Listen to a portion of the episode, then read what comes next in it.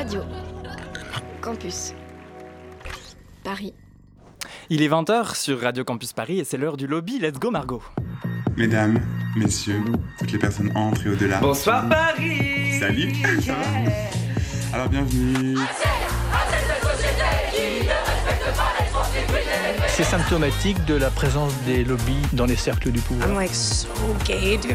Si vous dites à un homosexuel, vous êtes homosexuel, il n'a pas de souci. Je pensais avoir tout vu ou presque des agissements des lobbies. Si tu dis à un homosexuel, tu es une folle, c'est pas le même registre. Et je crois qu'il faut toujours écouter les personnes concernées. Moi, je sais bien quand c'est sexiste, je me rends compte assez vite quand même. C'est toujours les plus à même de raconter leurs histoires. Le lobby sur Radio Campus Paris. 31 janvier, nous fêtons aujourd'hui l'anniversaire d'une icône féministe. Ce jour-là, en 1920, ses parents attendaient un petit Benoît.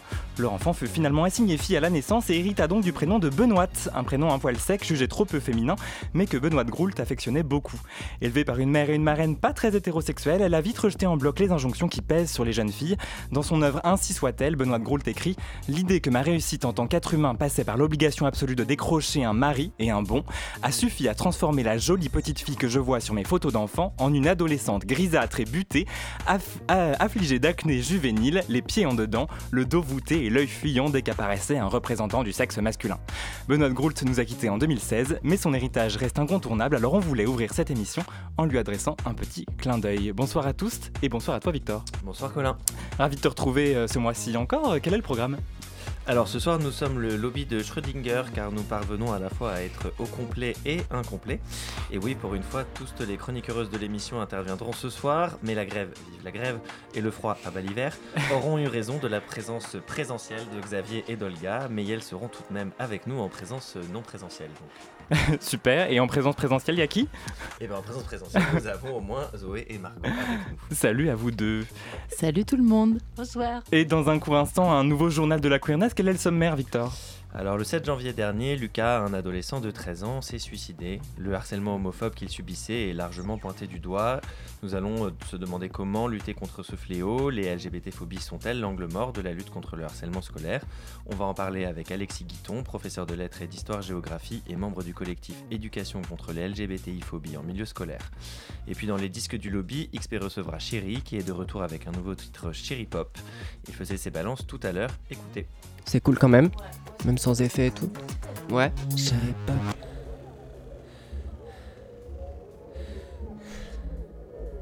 C'est moi dans le taxi tout à l'heure. Euh, Ben voilà, chérie. Chéri en live dans le lobby, c'est dans un quart d'heure. Jusqu'à 21h sur le 93.9 FM, on va parler de quelque chose qui peut nous faire peur, nous sembler très lointain ou douloureusement inaccessible à nous les queers. On va parler de famille, car si depuis la révision de la loi bioéthique des barrières ont sauté pour les couples et les, femmes et les couples de femmes lesbiennes, la parentalité reste encore une citadelle imprenable, une chasse gardée de la cis-hétéronormativité. Alors comment queerer la famille dans un monde hétéro? La tâche n'a pas l'air facile, mais pour nous donner des pistes, nous avons une invitée avec nous. Vous êtes sociologue du genre, vous-même vous êtes parent et queer, vous venez de publier Faire famille autrement aux éditions Binge Audio dans la collection Sur la table. Bonsoir Gabriel Richard. Bonsoir Colin, bonsoir toute l'équipe. Le lobby Radio Campus Paris. Et bienvenue, merci d'être avec nous sur Radio Campus Paris. On est ensemble pendant une heure. Alors la thématique de la famille, c'est un terrain qui n'a pas tant été euh, investi par le militantisme queer, même par le militantisme féministe. Euh, Qu'est-ce qui vous, vous a poussé à vous y intéresser avec un regard queer, Gabriel Richard? Alors principalement parce que je suis moi-même une personne, un parent, et je suis moi-même une personne queer, et j'avais du mal à trouver des, des- écrits ou euh, à partager des, des- impressions qui étaient les miennes et qui, je pense, euh, gagneraient connues davantage à la fois par les jeunes générations de queer et aussi, de manière plus générale, par les personnes cisgenres et hétérosexuelles. Vous parlez de queerer euh, la famille, d'en faire famille autrement. Qu'est-ce que ça veut dire? Est-ce que les hétéros aussi pourraient queerer la famille? Alors, c'est un bien grand débat. hein. Thé- Théoriquement, oui. C'est-à-dire que les, les, les hétéros pourraient poser un regard critique sur la manière dont la famille peut véhiculer des normes de binarité de genre, d'hétérosexualité, etc. Euh, après, je pense que ça vient peut-être plus facilement hein, aux, aux personnes queer qui, par définition, se situent dans la marge de, de ces institutions et donc dans, donc dans l'angle mort de ce que la famille est censée être. Ce livre, c'est donc à la fois un travail euh, sociologique, puisque vous êtes sociologue du genre, euh, mais vous l'écrivez aussi avec vos yeux de parents, vous venez de le dire, vous êtes parent d'un enfant avec votre partenaire non binaire. Comment est-ce que vous faites cohabiter euh, ces deux façons d'aborder la question, avec peut-être la crainte de passer pour une militante plutôt que pour une sociologue, une scientifique Alors, au contraire, pour moi, c'était un gage de légitimité que de, que de m'engager en tant que, personne. Je sais qu'on a peut-être du mal parfois à réconcilier la posture de chercheur avec la posture de militantisme. Pour moi, c'était indissociable et, je ne parle que à travers mon expérience de parent queer et que sociologue. Et pour moi, ça, je parle d'une même voix, informée par, euh, par la science. Et on continue à en parler tout à l'heure. Gabrielle Richard est notre invitée ce soir. Elle vient de publier Faire famille autrement aux éditions Binge Audio. On vous retrouve dans un petit quart d'heure pour parler en profondeur de votre livre et des pistes que vous proposez pour queerer la famille. À 20h06, on ouvre les pages de notre journal. Le lobby?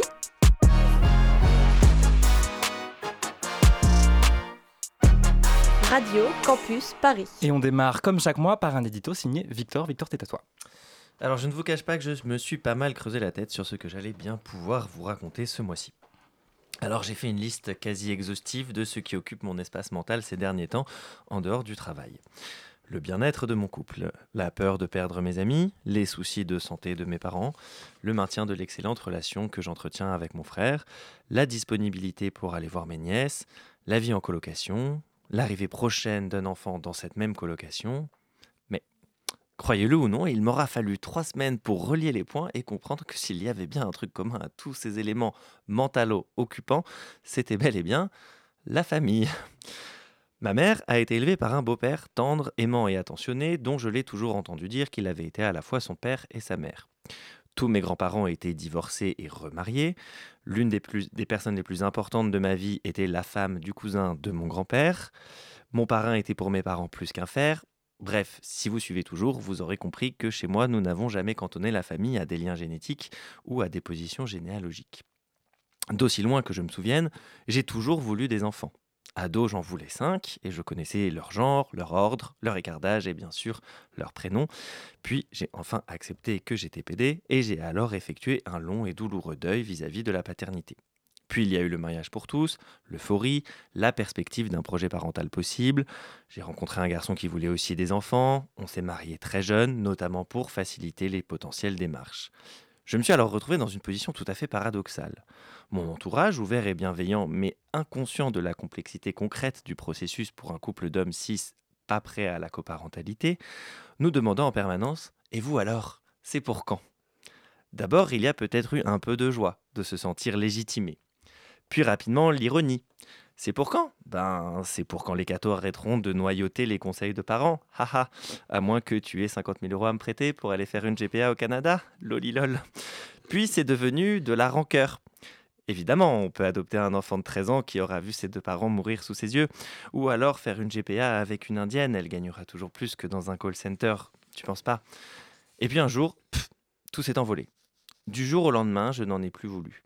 Trop compliqué, trop long, mais surtout trop de sacrifices, trop d'égoïsme pour moi dans cette projection de parents, trop peur aussi de reproduire une éducation assez imparfaite. Ça n'a pas été simple parce que ce projet, il avait été pensé à deux et que moi, je l'ai jeté à la poubelle sans un regard en arrière, sans une discussion, sans une explication. Et puis nos proches ont arrêté d'aborder la question. Trop tabou. Et je crois que ça m'a soulagé qu'on n'en parle plus.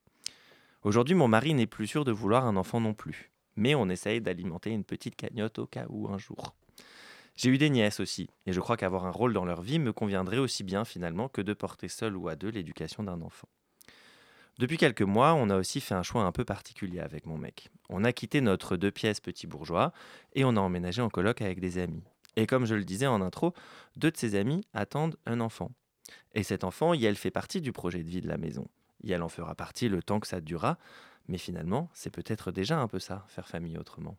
Merci beaucoup Victor. Ton édito se réécoute comme tous les autres sur le site de Radio Campus Paris, radiocampusparis.org, à la page du lobby et sur les applications de podcast. Gabriel Richard, euh, Faire famille autrement, comme le disait Victor, c'est donc le titre de votre livre. J'imagine que cet édito, cet édito, il résonne un peu aussi chez vous oui, il résonne, il résonne carrément non seulement chez moi, mais avec les, les propos de bien des parents queer avec qui j'ai eu l'occasion d'échanger.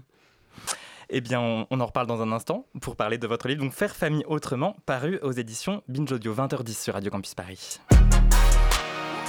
Et on passe à l'invité Actu. Duna, Dina et maintenant Lucas, ce sont les noms des trois jeunes victimes, de trois jeunes victimes de harcèlement LGBTphobe dans leurs établissements qui se sont donné la mort ces trois dernières années. Lucas euh, avait 13 ans, il s'est suicidé au début du mois. Quatre collégiens qui ont participé à son harcèlement seront jugés au printemps. Et cette nouvelle, euh, et cette nouvelle affaire met en lumière l'incapacité de l'école à endiguer le phénomène. Alors quelle solution peut-on envisager collectivement? Pour en parler avec nous, nous sommes en ligne avec Alexis Guiton, professeur euh, de lettres et d'histoire géo en lycée professionnel et membre du collectif Éducation contre les LGBTI-phobies en milieu scolaire. Bonsoir à vous. Bonsoir. Alors Alexis Guiton, euh, est-ce que l'école aujourd'hui a les armes pour lutter contre le harcèlement ciblant les jeunes LGBTI alors l'école, elle n'a pas vraiment les armes, les collègues n'ont pas les armes, les personnels ne sont pas équipés pour lutter contre euh, les LGBTI-phobies euh, à l'école aujourd'hui, et puis euh, la volonté euh, politique manque un petit peu euh, sur, sur le long terme. Quoi. Comment vous l'expliquez, ce, ce, manque de volonté politique? Ça a dépendu des alternances politiques et des, des, des, volontés sur le sujet et des lobbies et des groupes de pression qui ont pu agir. Hein, on les connaît un petit peu. Aujourd'hui, euh, enfin, sur, sur la, la, la, précédente mandature et avec euh, M. Blanquer, on, sentait une influence forte euh, de ces groupes qui, qui, qui faisait qu'on avait peur d'aller euh, sur le sujet, même si, euh, de façon assez surprenante, on a eu une, une circulaire pour l'accueil des élèves trans qui est parue toutes ces années Blanquer. mais il y a, une crainte peut-être de relancer le sujet et puis une volonté politique d'aller sur d'autres choses, des savoirs fondamentaux qui, cachent un petit peu le, besoin éducatif et, le besoin d'éduquer et d'accompagner les personnels sur, sur les LGBTI-phobies.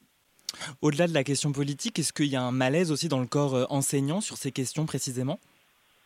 Les, collègues euh, n'osent pas euh, la plupart du temps aborder ces, questions-là, soit dans le cadre de leur programme, soit dans le cadre de, l'accompagnement des élèves, parce qu'ils ne sont pas formés sur le sujet. Donc, euh, ils savent pas, la plupart d'entre elles et eux, ils ne savent pas comment aborder le sujet. C'est là que le malaise se trouve. Quoi le sujet, c'est vraiment la, formation des personnels et la formation tout au long du temps professionnel, qui, qui est quasiment inexistante. Et, ce qui fait que, enfin, moi-même, en tant que prof d'histoire géo, alors c'est bien parce que je suis sensible au sujet que je peux le traiter en classe euh, et que je, le maîtrise, euh, mais dans tous les programmes qui traitent des discriminations, qui demandent à traiter des discriminations, dans tous les manuels scolaires, c'est le seul sujet qui n'est pas, qui n'est pas, ou qui est le moins abordé en tout cas. Alors la lutte contre le harcèlement scolaire, elle a quand même pris de l'ampleur ces 10-20 dernières années. Les victimes sont davantage médiatisées. L'expression même de, de, harcèlement scolaire, elle est plus présente dans le débat public. Euh, pour autant, est-ce que vous diriez que les LGBTI-phobies sont un peu dans l'angle mort du harcèlement scolaire, Alexis Guiton? Oui, euh, complètement. D'ailleurs, il, y, a eu une, année, euh, ma mémoire euh, n'est pas assez bonne pour ça, mais il y a eu une année, il n'y a pas si longtemps que ça, pendant laquelle la campagne de lutte contre les discriminations LGBTI-phobes à l'école n'a pas été relancée, sous couvert du fait qu'il y avait une campagne contre le harcèlement. et, souvent, le, ministère donnait cet argument-là pour ne pas faire plus. Sauf que euh, la discrimination LGBTI-phobe commence bien avant une situation de harcèlement. Et, donc c'est contre, tous les ressorts qui, mènent à ça qu'il faut, qu'il faut lutter. Et, donc il, faut, il faut éviter évidemment de, tout, euh, mettre dans une journée ou dans une mobilisation sur le sujet du harcèlement. Et justement, avec le, le, collectif Éducation contre les LGBTI-phobies euh, en milieu scolaire, vous avez adressé un courrier euh, au ministre de l'Éducation nationale, Papendiaï. Est-ce que, euh, question peut-être un peu naïve, vous avez eu des nouvelles du ministre de l'Éducation nationale dans le contexte euh, actuel, Alexis Guiton Alors, on, on, a envoyé ce courrier au mois de septembre. C'est ça, c'était une relance. Et ça, c'était une relance en fait. Euh, et, et, et, bon, bah, vous vous dites qu'on n'a pas eu de nouvelles depuis l'installation de Monsieur euh, Ndiaye au, au, ministère, quoi. On, a un travail avec avec la DGESCO qui est relancé quand même depuis le début de l'année scolaire. Euh, on, a un contact qui est repris. Euh, on, participe à, la mise en œuvre d'un plan national de formation euh, qui montre que certaines choses se débloquent tout de même. Euh, et euh, il semblerait que, que, le groupe de travail qui est assez historique avec la DGESCO se, se, se, remette en place. Le groupe de travail qui a notamment euh, conclu chaque année pardon, à la construction des, des, des, campagnes de sensibilisation dans le milieu scolaire. Euh, il se pourrait que ça soit relancé, ça. Enfin, ce travail avec la DGESCO pourrait nous laisser entendre que euh, on, aurait prochainement peut-être des rencontres, alors peut-être pas avec le ministre, mais avec euh, des membres du cabinet, mais, rien rien n'est assuré. Merci beaucoup euh, Alexis Guiton. Je rappelle que vous êtes donc professeur de lettres et histoire géo en lycée professionnel et membre du collectif Éducation contre les LGBTI phobies en milieu scolaire. Gabrielle Richard, donc vous êtes aussi l'autrice de Hétéro l'école, plaidoyer pour une éducation anti-oppressive à la sexualité, c'est aux éditions du Remue Ménage. Euh, l'école, c'est un lieu où les enfants apprennent aussi le patriarcat en fait. Alors, pour le, pour le dire vite, c'est effectivement le cas. Ça peut sembler, euh, enfin, militant presque ou idéologue de dire ça, euh, mais il reste que l'école a du mal à prendre. Enfin, j'écoutais attentivement ce que ce qu'Alexis identifiait comme étant des enjeux structurels de l'ordre des priorités des autorités scolaires, de l'ordre des formations nécessaires et, tout ça est effectivement véridique. Euh, je pense qu'après, le, milieu scolaire a du mal à constater à quel point il n'est pas neutre sur les plans du genre et de la sexualité. Alors, l'école et, les gens qui, les acteurs et actrices de l'école ont l'impression de de ne pas euh, parler davantage d'hétérosexualité que d'homosexualité, par exemple, ne, ne, pas faire grand cas des, élèves trans ou quoi que ce soit. Mais euh, euh, le, statu quo, il est déjà situé. Mm. On a du mal à en prendre connaissance en tant que personne travaillant dans le milieu scolaire. Et déjà, une bonne partie du travail, moi, j'ai fait de la formation notamment des personnels éducatifs sur ces thématiques-là, et une bonne partie du travail, déjà, c'est simplement de leur faire prendre conscience qu'il n'y a pas de neutralité et que déjà, le statu quo, il est situé, il est situé du côté de l'hétérosexualité, du côté mm. des personnes cisgenres. Donc, il y, a, y a tout un travail à faire. La route est encore longue. La route est encore longue. On en reparle dans un instant. Allez, il est 20h17 sur le 93.9 FM. Tout de suite, les disques du lobby. Et c'est avec euh, XP, avec qui nous rentrons en communication par la magie de la radio. Et tu l'as, Xavier? Je suis là, je crois. Bonsoir, mais oui, tu es là. Alors, tu es donc le créateur du label Les Disques du Lobby qui fait la part belle aux artistes queer. Tu es un peu notre dénicheur de pépites musicales. Et je te laisse nous présenter ton invité de ce soir. Eh ben, écoutez, Colin, Victor et toute l'équipe, vous me connaissez, j'ai pas l'habitude d'écrire des déclarations à tous nos invités dès le premier live. Et pourtant, pour présenter Chéri, que nous recevons aujourd'hui, j'avais commencé à écrire une lettre d'amour. Puis finalement, je me suis repris en me disant que c'était peut-être un peu trop mettre la charrue avant les bas, donc j'ai fait un peu plus simple. Alors, qui est donc Chéri, l'enfant caché d'un triangle amoureux entre Nicolas Maury, Rosalia et Pierrot la Lune Petit-fils de grand-père musicien, Chéri a bercé dans la musique dès le plus jeune âge, arpentant les scènes de France dans les comédies musicales Émilie Jolie ou, bien, ou bien encore Le Soldat Rose. Après une longue pause due à un problème de corde vocale qui, est, qui a créé pardon, un véritable désamour de la musique en lui, Chéri a depuis retrouvé la confiance dans sa voix et la force nécessaire pour créer ce personnage unique, empruntant à ses racines espagnoles, à ses influences pop et électro. S'ensuivent un premier single vague, puis un EP fascinant sorti au printemps 2022 intitulé Pour te toucher. Aujourd'hui, il revient avec Cherry Pop, nouveau single qui vient confirmer sa place d'artiste électro-queer à écouter et à suivre de très près. Et c'est donc évidemment notre invité du mois. Alors place au live, Chéri, pour Cherry Pop, tout de suite sur le lobby dans Radio Campus Paris.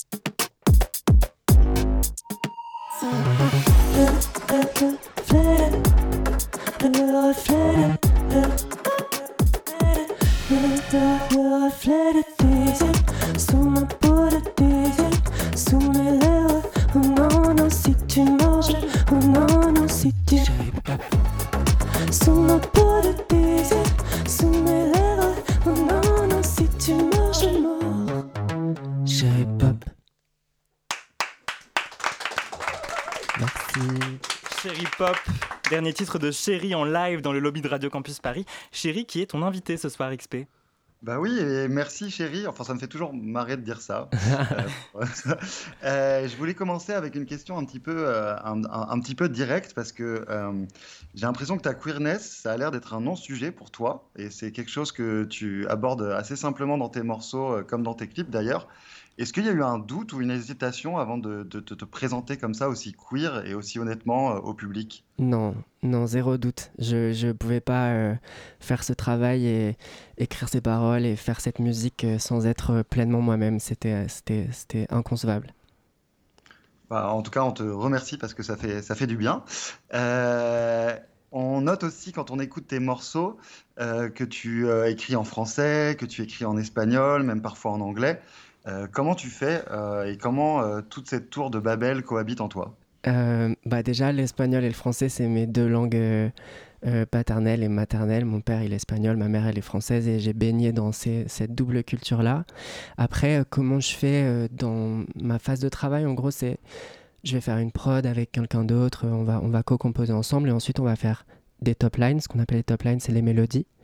Et je trouve qu'il y a des mélodies qui se prêtent plus à certaines langues et des mélodies qui sont très rapides où il y a beaucoup de débit. L'espagnol s'y prête mieux parce que c'est une langue où il y a beaucoup de débit et c'est très rapide. Il y a des mélodies qui sont un peu plus poétiques et pour ça la langue française elle est, elle est, elle est magnifique, elle est fabuleuse. Et ensuite l'anglais, euh, l'anglais je crois que c'est, ma pudeur. Euh, Il y a des choses que j'arrive mieux à dire en anglais parce que en français ça a trop de sens pour moi et en anglais ça en a un tout petit peu moins et du coup j'arrive mieux à les dire. D'accord, c'est très clair. Euh, j'en ai parlé un petit peu euh, au début dans la présentation que j'ai faite de toi. tu as participé à- assez jeune à la comédie musicale euh, Émilie Jolie. Oui. Euh, je serais curieux de savoir à quel personnage de l'histoire tu t'identifi- tu t'identifierais aujourd'hui. Le personnage de Chéri ressemble à qui dans Émilie Jolie?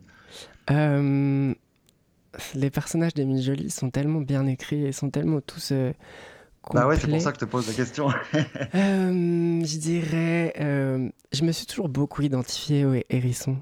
C'est un Ouais. hérisson qui piquait, qui piquait, qui voulait qu'on le caresse, mais on n'a pas le droit de le caresser parce qu'il pique, le pauvre. Et euh, je sais pas, je, je m'identifie vachement au, au- au hérisson parce que je suis un peu sauvage.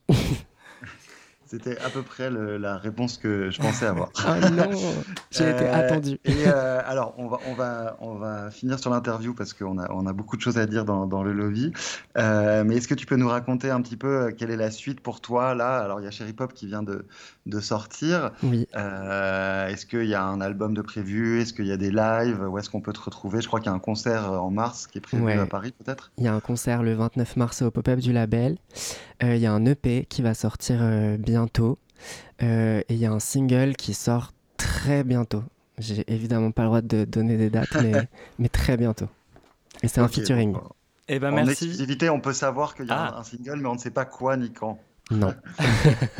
Eh ben, on bah, va suivre ça avec euh, attention. Merci beaucoup, chérie. Je crois qu'il nous reste juste le temps de vous écouter sur un second titre a cappella. Oui. On peut euh, Ça s'appelle comment? Ça s'appelle Me de ti. C'est un flamenco espagnol que j'ai écrit euh, il y a quelques années. Bon, je ne me risquerai pas à redonner le titre car j'ai fait allemand deuxième langue. Mais c'est quand vous voulez, chérie. On vous écoute en live dans le lobby de Radio Campus Paris. Merci.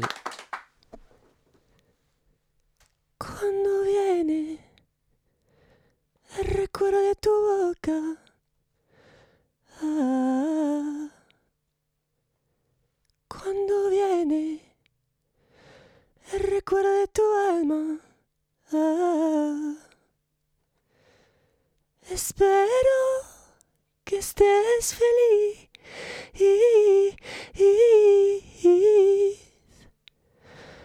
Porque me tomo mucho tiempo olvidar tus ojos, olvidar tu cuerpo desnudo, saliendo de nuestra cama cada mañana. Me enamoré de ti, me enamoré de ti. Cuando viene el recuerdo de mi llanto, quédate, quédate, quédate conmigo.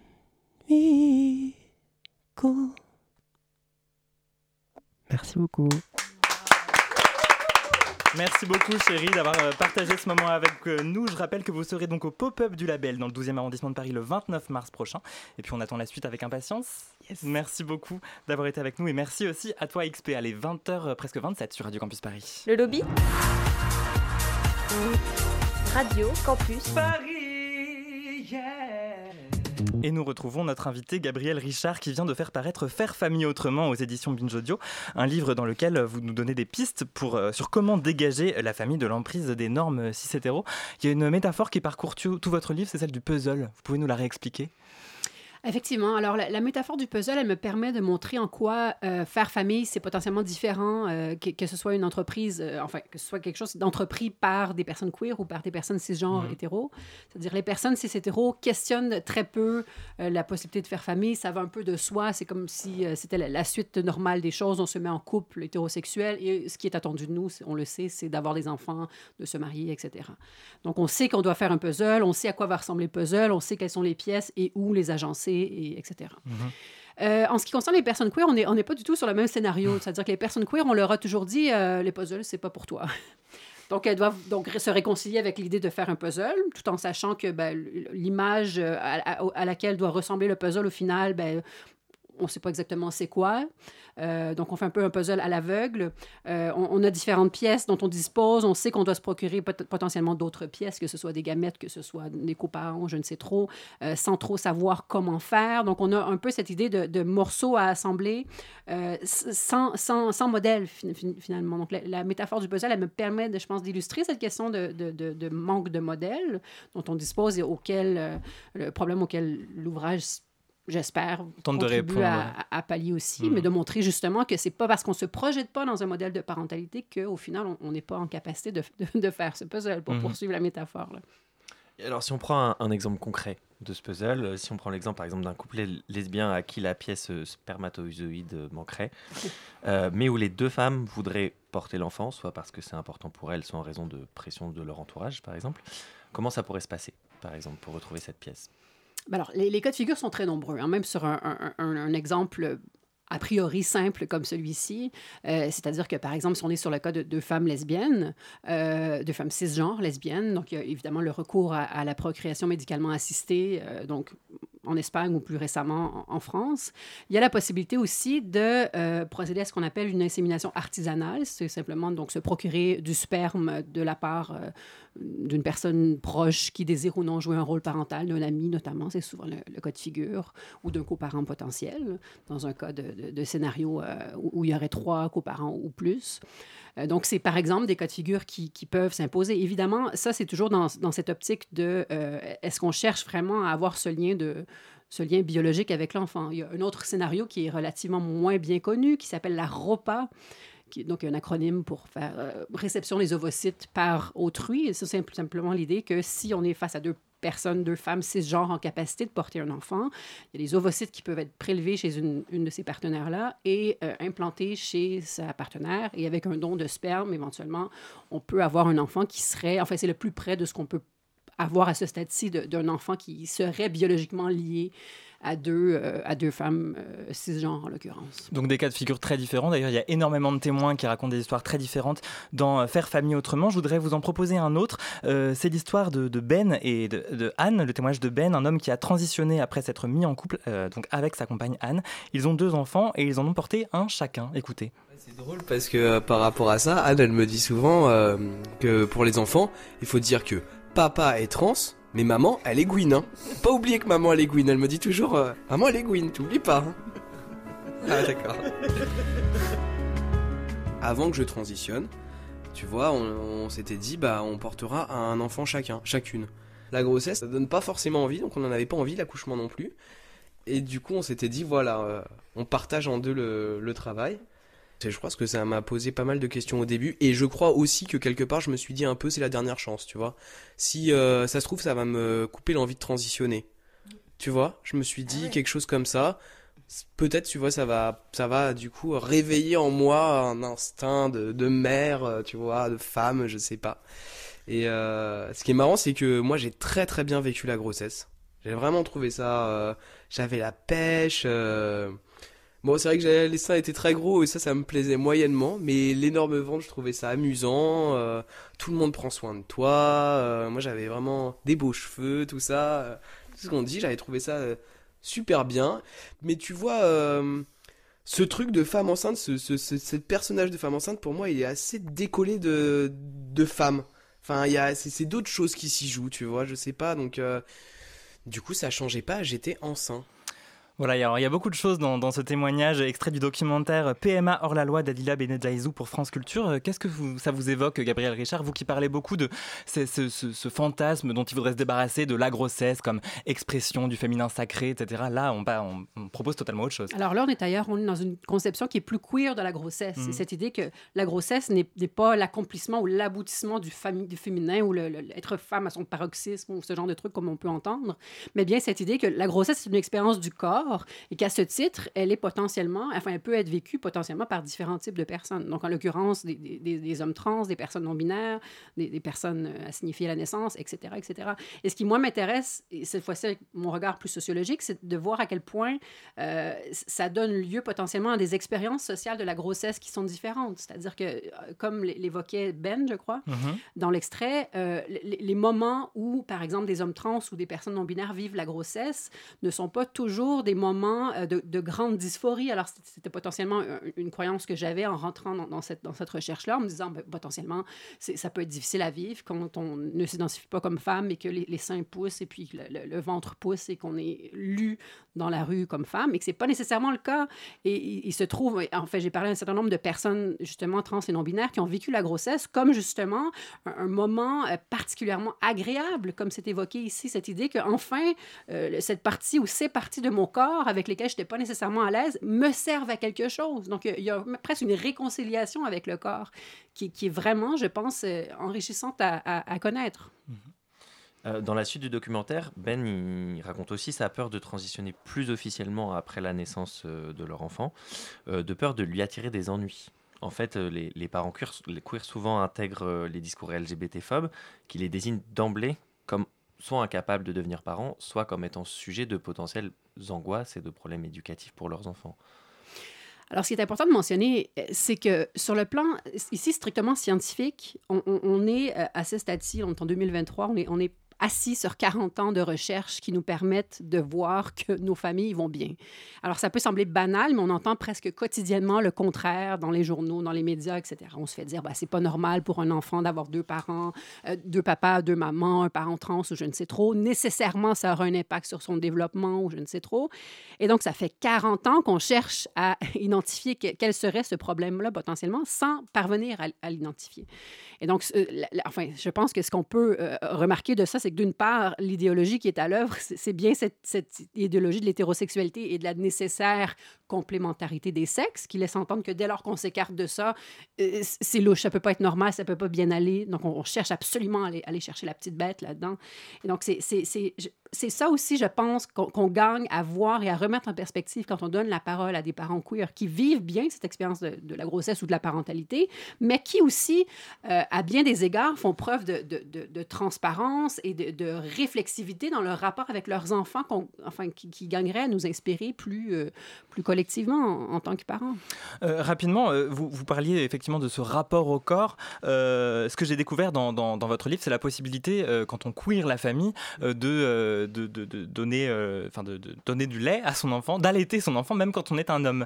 C'est ce qu'on ce qu'on appelle la lactation induite. Peut-être que vous, vous, pouvez nous en parler un, un, petit peu. Alors, la, la lactation induite, effectivement, c'est relativement peu connu et, et pourtant, c'est une, une, véritable révolution quand on, quand on y pense. Donc, quand on parle de lactation induite, c'est simplement cette idée de, en suivant un protocole, euh, en, enfin, médical à proprement parler, euh, dans les mois, les semaines et les mois précédant le moment où on souhaite donner du lait à notre enfant.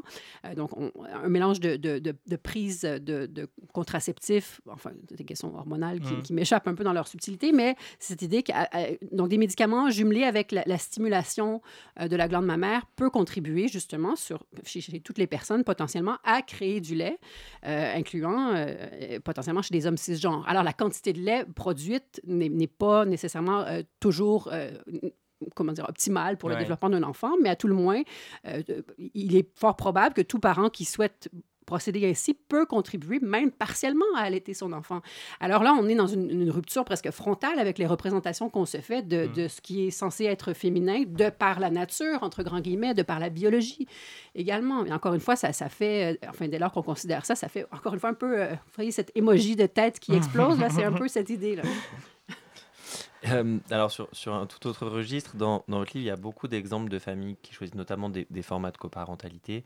Euh, qui donne à penser que ça pourrait être réservé aux classes privilégiées, de pouvoir euh, disposer d'un modèle de famille différent, notamment dans les modalités matérielles.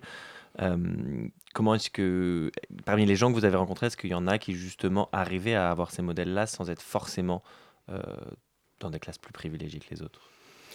Alors, euh, j'ai envie de dire qu'il bon, y, a des exemples qui sortent probablement du lot dans le livre, et notamment, je, parle d'une personne qui a une formation d'architecte et qui est en mesure de re, refaçonner la maison de manière à, favoriser la coparentalité. Euh, de manière générale, la, grande majorité des parents queer à qui j'ai parlé, ce, ne sont pas des parents particulièrement fortunés ou, particulièrement en moyen, euh, mais donc ce sont des parents qui, euh, enfin, le, leur force principale, donc n'est pas une force sur le plan des ressources matérielles, mais bien cette idée de s'asseoir et de décider quel est le modèle familial à ce moment précis de ma vie, de nos vies, qui correspond le mieux à ce que tout le monde souhaite mettre euh, dans ce projet collaboratif. Et c'est vraiment cette vision-là. Donc, on est vraiment dans cette idée de moi, en, tant que parent, je suis peut-être en couple, je suis peut-être pas en couple, je cherche peut-être une coparentalité avec un ou deux parents qui s'impliqueraient similairement, différemment, etc. Et donc, on en parle, on communique, on, s'assoit ensemble et on voit à quel point euh, on est en mesure de fournir pour cet enfant-là le milieu optimal pour son développement pour, pour l'accueillir euh, s'il s'agit d'un enfant euh, auquel on donne naissance, mais euh, justement en fonction des, des, des, ressources disponibles, mais aussi des intérêts des personnes, des disponibilités des personnes impliquées. Donc, c'est vraiment cette, cette c'est un peu ce triangle-là. Et les ressources, certes, en font partie, évidemment, facilitent considérablement euh, la chose quand on les possède, mais c'est pas, euh, c'est pas quelque chose qui empêche, évidemment, le projet de coparentalité.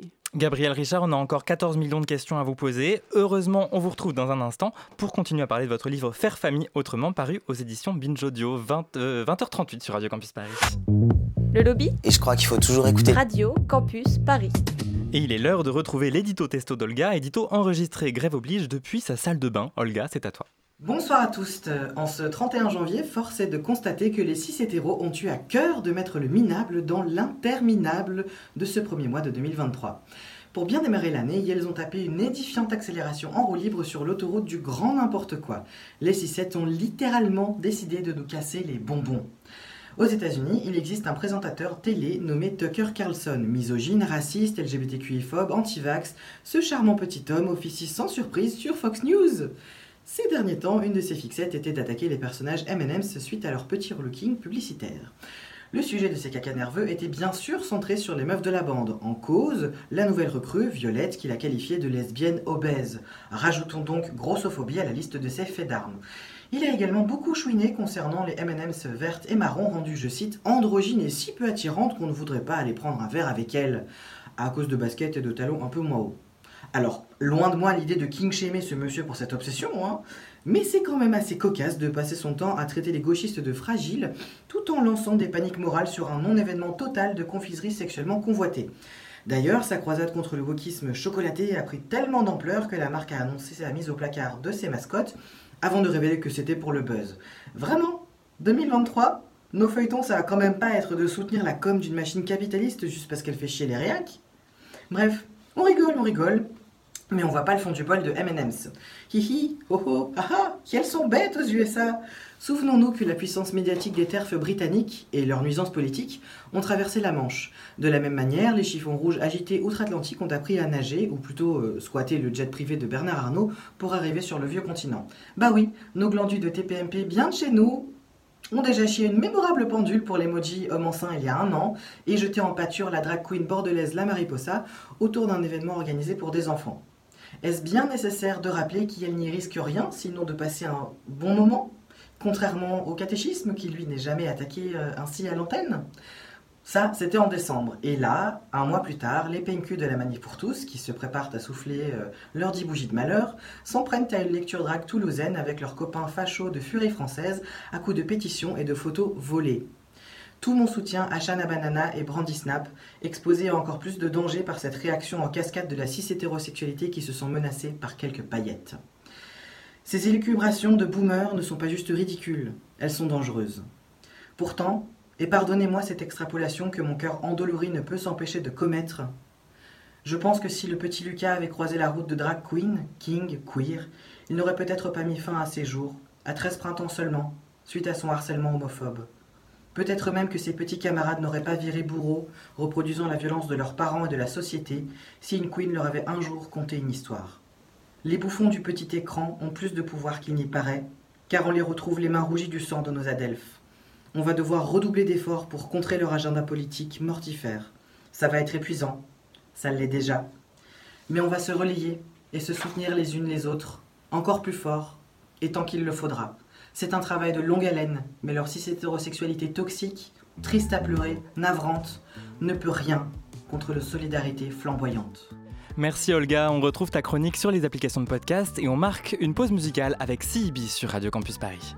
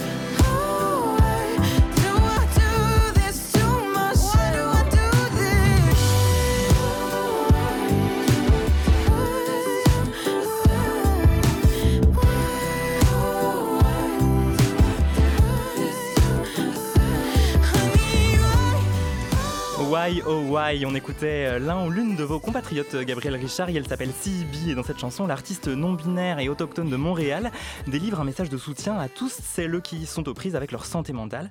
Donc si ça vous fait penser à quelqu'un, vous pouvez peut-être lui envoyer le très joli clip de Why Oh Why. Euh, par exemple, vous écoutez toujours Radio Campus Paris et il est 20h45. Why can't I say the word? I mean, why can't I just say Le lobby? Susan, I'm gay. Radio Campus Paris Et juste avant de retrouver notre invité Gabriel Richard, il est l'heure de retrouver Zoé. Et avec toi, Zoé, on va évoquer la mémoire de... Anne-Marie Schwarzenbach. Ouais. Donc, je poursuis mon travail de curation des oubliés de l'histoire avec aujourd'hui le portrait de cette photographe, journaliste, voyageuse et écrivaine. Un personnage fascinant à la vie certes tragique, mais de laquelle irradiait une complexité envoûtante, écrit joliment la chercheuse en études queer Héloïse Thomas. Anne-Marie Schwarzenbach, née en 1908 à Zurich, dans une famille de riches industriels de la soie, proche de l'extrême droite, son enfance n'est pas heureuse. Elle se rêve diplomate pour fuir ce milieu qu'elle exècre et l'emprise toxique de sa mère. À 20 ans, en rupture profonde avec son foyer, elle fuit la Suisse et crapahute entre Paris et Berlin, où pour vivre, elle écrit des articles. Nous sommes en 1928. La jeune Schwarzenbach n'est pas du genre fêtarde à courir les meilleures soirées des capitales, mais c'est vrai qu'elle aime bien l'opium, les discussions intellectuelles et les filles. En 1930, elle rencontre Klaus et Erika Mann, les enfants de Thomas Mann. Le premier devient son grand ami, l'autre l'une de ses grandes amours. Ensemble, ils joignent le journal littéraire antifasciste Die Sammlung, où se sont côtoyées les plumes très notables mais aussi très masculines de Trotsky, Norbert Elias, Einstein ou encore Hemingway. En 1933, année de la nomination d'Adolf Hitler à la chancellerie d'Allemagne, elle prend la route pour la première fois. En Espagne, d'abord avec la photographe Marianne Breslauer, qui immortalisera l'un de ses portraits les plus connus. Cheveux courts coiffés sur le côté, chemise d'homme et un visage troublant de beauté et de tristesse, sa compagne la décrira comme ni une femme ni un homme, mais un ange, un archange. Les années qui suivent sont marquées par des voyages, se font en solitaire, comme en 34, où elle traversa la Syrie seule en voiture avec son appareil photo. Un mariage blanc à Téhéran avec son ami homosexuel Achille Clarac lui permet d'obtenir un passeport diplomatique et traverser plus facilement les frontières. On est au début du photojournalisme et Anne-Marie est une pionnière avec un irrépressible désir de liberté, lesbienne qui joue des codes sociaux Écrivaine visionnaire, sa poésie et ses romans de l'époque mettent en scène son genre avec un narrateur, masculin comme son double. Mais ses liaisons dangereuses avec la morphine et l'opium la freinent plusieurs fois dans ses périples, ponctués par des cures de désintoxication. En 1939, la guerre se déclare en Europe. Anne-Marie est au plus mal et son ami Ella Maillard l'entraîne dans un road trip de Genève à Kaboul à deux dans une Ford Roadster Deluxe. Au détour de ces 6800 km de route, Ella espère la séparer de ses démons mais Anne-Marie, poursuivie depuis l'enfance par un vertige, tiraillée entre l'appétit de la vie et l'attrait pour la mort, écrira sur ce périple J'ai tout vu, tout vécu dans ma chair, et au cœur même des contrées désertiques du Lataband, je n'ai ressenti que la douleur figée des adieux. De retour, elle vit malgré tout, à 100 à l'heure, traverse l'Atlantique, tombe amoureuse, encore, se relève indemne de ses séjours en hospice psychiatrique, rejoint même brièvement les forces françaises libres au Congo. En 1942, rentrée temporairement chez elle en Suisse, elle fait une chute à bicyclette et en meurt. Plusieurs semaines plus tard, elle avait 34 ans. Ce qui reste de ses carnets et correspondances qui n'ont pas été détruits par son horrible mère a été rassemblé. Ils sont en accès libre sur Wikipedia Commons depuis 2017. Je vous invite à y faire un tour pour découvrir un peu plus de ce personnage disruptif, engagé, écorché, mais aussi terriblement libre. Merci beaucoup Zoé euh, pour cette évocation de Anne-Marie Schwarzenbach, c'est ça? Anne-Marie Schwarzenbach. Schwarzenbach. On réécoute ta chronique à tout moment sur Spotify, Deezer, Apple Podcast ou toute autre application de votre choix. Vous écoutez toujours Le Lobby, le rendez-vous queer de Radio Campus Paris. Et nous sommes toujours avec la sociologue du genre Gabrielle Richard qui a publié Faire famille autrement aux éditions Binge Audio. Je vais prendre un peu à rebours ce qu'on dit depuis tout à l'heure. Euh, avoir un désir d'enfant, de faire famille quand on est queer, est-ce que c'est un peu rentré dans la norme? Parce que vous faites référence à, Virginie Descoutures, autrice d'un ouvrage sur les mères lesbiennes, qui explique qu'à partir du moment où, je cite, euh, les femmes lesbiennes verbalisent leur désir d'être mère, elles redeviennent intelligibles aux yeux de leurs proches. Alors, D'abord, c'est définitivement une question que les queers se posent. Est-ce que si je deviens parent, je, je fais une trahison au queer? Mm. Est-ce que je suis moins queer, plus queer, etc.? Il y a ça un peu avec le mariage aussi, le mariage pour Absolument, tous, qui, quand a absolument. été légalisé, a pu être vécu comme une normalisation. Euh, euh. et donc une trahison par conséquent. Mm. Donc il n'y a, a pas de bonne ou de mauvaise réponse à ça, mais effectivement, la, la manière dont on est rendu intelligible par la société en fonction des chemins qu'on prend, c'est définitivement quelque chose qui a beaucoup émergé dans les entretiens, et notamment dans les relations avec les grands-parents, c'est-à-dire les, donc les, les- les parents des personnes queer, et cette idée que quand il y a un coming out initial, quel qu'il soit, il y a une rupture avec la manière dont, les parents des personnes queer avaient projeté leur avenir. On s'était dit, bah, notre, notre enfant assigné fille euh, fera tel genre de carrière, euh, se mariera avec un homme et aura des enfants, etc., etc. Donc, on projette tout un avenir. Et là, il y a rupture avec cette projection parce a coming out lesbien ou, ou autre. Et donc, il y a, un moment de difficulté qui est associé au, au deuil, en fait, dans la littérature scientifique. Et on voit que dès lors qu'il y a un désir de parentalité, et de surcroît, lorsque ce désir-là se concrétise et, donne un, enfant, un ou plusieurs enfants, c'est comme si ça venait rassurer considérablement les grands-parents qui se disent, ah ben, peut-être que mon, mon- mon enfant est queer, mais au moins, il y a, il y a ça qui fonctionne. Mm. Au moins, il y a des, il y a des petits-enfants. Au moins, je peux en parler à mes proches, etc. Donc, il y a quelque chose qui redevient d'un langage commun, d'un langage intelligible dans l'accès à la parentalité des personnes queer. Et en même temps, euh, comme le disait Victor tout à l'heure, c'est toujours assez difficile euh, de concilier un désir de parentalité euh, avec le fait d'être queer, en fait. Il y a toujours une espèce de, de- de sentiment de décalage, quoi. Et effectivement, moi, moi, je suis devenue parent il y a, il y a plus d'une dizaine d'années maintenant et j'aurais pu penser que ces questions-là auraient enfin, avancé ou seraient plus faciles pour les gens qui deviennent parents plus récemment. Euh, ce qui émerge très rapidement dans les entretiens quand on demande à des parents queer, est-ce que tu as toujours pensé devenir parent? Euh, souvent, c'est le discours de, ben oui, quand j'étais plus jeune, je me suis dit que j'allais devenir parent. Et puis, il y a eu ce moment où j'ai découvert que j'étais queer, où, j'ai, dû euh, enfin, réconcilier avec mon homosexualité ou ma bisexualité ou je ne sais trop. Et donc, pour moi, ça venait euh, faire rupture avec ce désir de parentalité-là, où je me retrouvais à, toute fin utile à un carrefour, où d'un côté, c'était ma vie de queer que je pouvais accepter de vivre, et de l'autre, c'était la possibilité de devenir parent. Et en aucun cas, enfin, rares sont les personnes qui voient ces deux voies comme étant euh, facilement conciliables dès le début. Et donc, c'est tout ça, les, ce qui est à tisser, ce qui est à construire constamment dans les parentalités queer, c'est c'est de réconcilier ces deux pôles, a priori, différents. Et autre chose à construire, c'est la question du vocabulaire. Je vous propose une mini-séquence question courte, réponse courte. Une famille avec deux pères, comment est-ce qu'on appelle les papas? Comment est-ce que l'enfant va les nommer?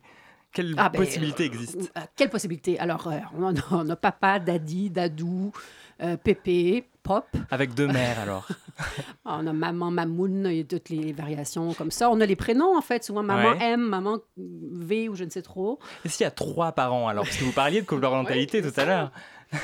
Mais ce qui arrive souvent quand il y a coparentalité, donc on- on- on- il y a une rupture nécessairement, même avec des parents non binaires, il y a une rupture avec ces modèles de papa, maman et variations sur un même thème ou sur deux thèmes. Et donc on va souvent euh, tout de suite questionner la, la possibilité d'avoir un autre mot pour nommer une relation parentale. Et très souvent, cet autre mot-là va émerger de l'enfant lui-même qui va se mettre à babiller un certain nombre de choses et qu'on va se rendre compte que quand il dit euh, boubou, ça, ça désigne tel parent. Voilà, ben, on n'impose devenir- pas.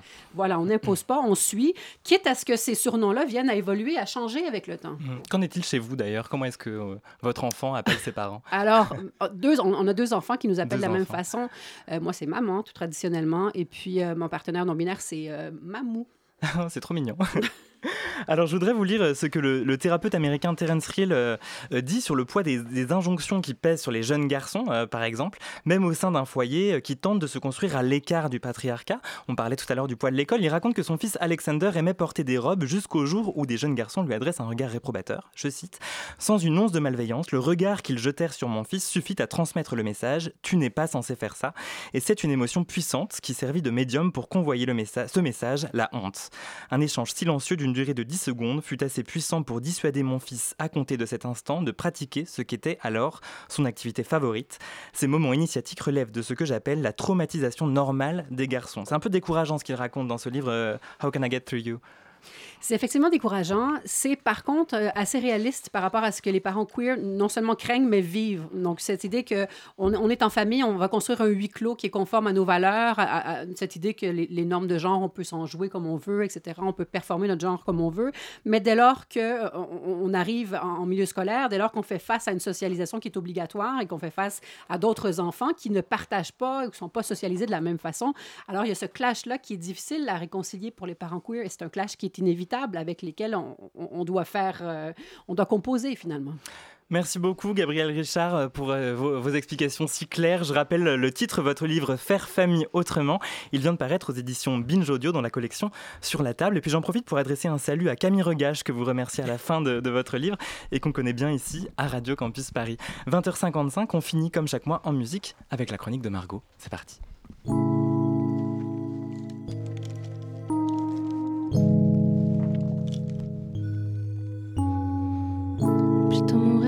Sans amour. Plutôt mourir que de vivre sans amour. Plutôt mourir que de vivre.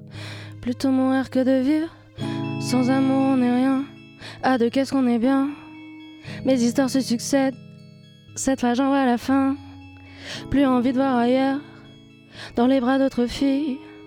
Plus la vie, plus le temps passe. Moi, j'ai envie de souffrir. Mes rêves aux couleurs de tes lèvres s'embrument, ma peau sous tes doigts se consume. Tes yeux bruns de désir me voient pour la centième comme la première fois. Comme j'aime ton sourire et ton corps sous le mien, comme j'aime tes soupirs sur ta hanche sous mes mains, qui redonnent à mon âme les couleurs qui lui manquent. Laisse-moi te regarder jusqu'à l'inconscience, c'est trop. Non, non, c'est beau. Tu tombes, tu tombes, tu tombes et c'est trop. Je tombe, je tombe et c'est beau. Je tombe, je tombe, je tombe et c'est trop. Tu tombes, tu tombes et c'est beau. Quand j'étais dans la brume, t'es rentré dans ma tête. Il me manquait la lune pour mieux voir le soleil. Je te ferai pas des promesses que je pourrais pas tenir.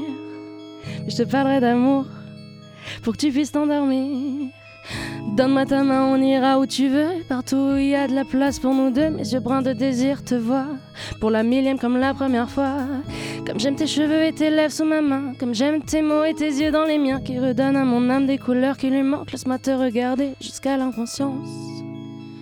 C'est beau, oh, c'est beau.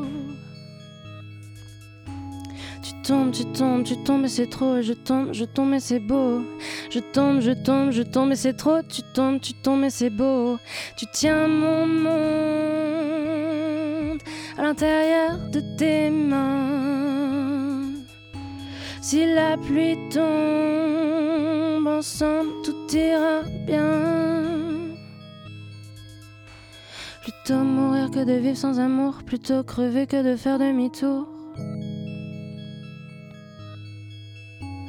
Plutôt mourir que de vivre sans amour, plutôt crever que de faire demi-tour. Sans jamais je suis rien. À deux, qu'est-ce qu'on est bien. Une histoire qui s'installe. Je veux pas en voir la fin. À l'ombre de ton corps, j'oublierai mes remords. Je penserai mes plaies. Je trouverai le nord. Plutôt mourir que de vivre sans amour. Plutôt mourir que de vivre sans amour. Plutôt mourir. Plutôt mourir. Plutôt mourir que de vivre sans amour. Plutôt mourir que de vivre sans amour.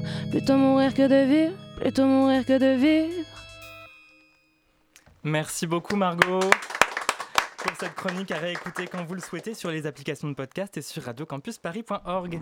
Allez, euh, la fin de l'émission approche, on passe à l'agenda, c'est le moment de nos petites recommandations de choses à faire, euh, à voir, à découvrir, à redécouvrir dans les prochains jours. Gabriel Richard, on commence avec vous Alors, fidèle à moi-même, je reste sur le thème des familles et des parentalités queer avec le livre Detransition Baby qui est paru en Mhm. octobre dernier aux éditions Li- Libertaria. C'est euh, Libertalia, c'est un livre de Tori Peters et qui raconte justement euh, une, une- une famille queer qui essaie de se composer, se recomposer autour des différentes modalités et projections dans l'avenir. C'est magnifique, c'est drôle, ça se lit bien, c'est conseillé. Des Transition Baby. Merci Gabriel Richard. Chérie. Moi, je voudrais parler d'un artiste que j'adore, qui est émergent ici, qui s'appelle Eut, et qui a sorti un album en octobre qui est fabuleux. Il est queer et, et c'est magnifique ce qu'il écrit, donc euh, je vous invite à l'écouter. Zoé? Alors moi je vais vous parler de, euh, de, de la bande dessinée Corps vivant de Julie Delporte qui est sortie aux éditions Powwow euh, ce mois-ci, il y a deux semaines environ, et euh, qui raconte en quelques mots comment euh, l'autrice euh, a découvert, réalisé à 35 ans qu'elle était lesbienne et c'est dans la continuité de son œuvre autobiographique qu'elle avait entamée avec un autre album en 2017 qui s'appelait Et moi aussi, je voulais disparaître. Oh, Margot. Alors euh, moi tout simplement je recommande un compte Instagram de photographie queer euh, de Léa Michaelis qui s'appelle Michaelis Studio, c'est super. Victor. Et moi je vous recommande deux courts-métrages, Maria Schneider 1983 d'Elisabeth Subrin qui rejoue une interview dans laquelle l'actrice parlait du traitement des comédiennes et 9 étage droite de Andrea Romano sur un italien qui vit une curieuse expérience grinderienne. Olga vous, vous recommande le roman queer Rien à perdre d'Anneli Victoire qui sort demain et moi deux concerts, Laura Cahen au Trianon le 9 février avec des artistes comme Mélissa Lavo ou Jeanne Et puis bien sûr Chéri le 29 mars au pop-up du label. Merci à toute l'équipe du lobby. Restez sur Radio Campus Paris dans un instant une rediffusion de Fracture présentée par Andrea. Bonne soirée, à bientôt.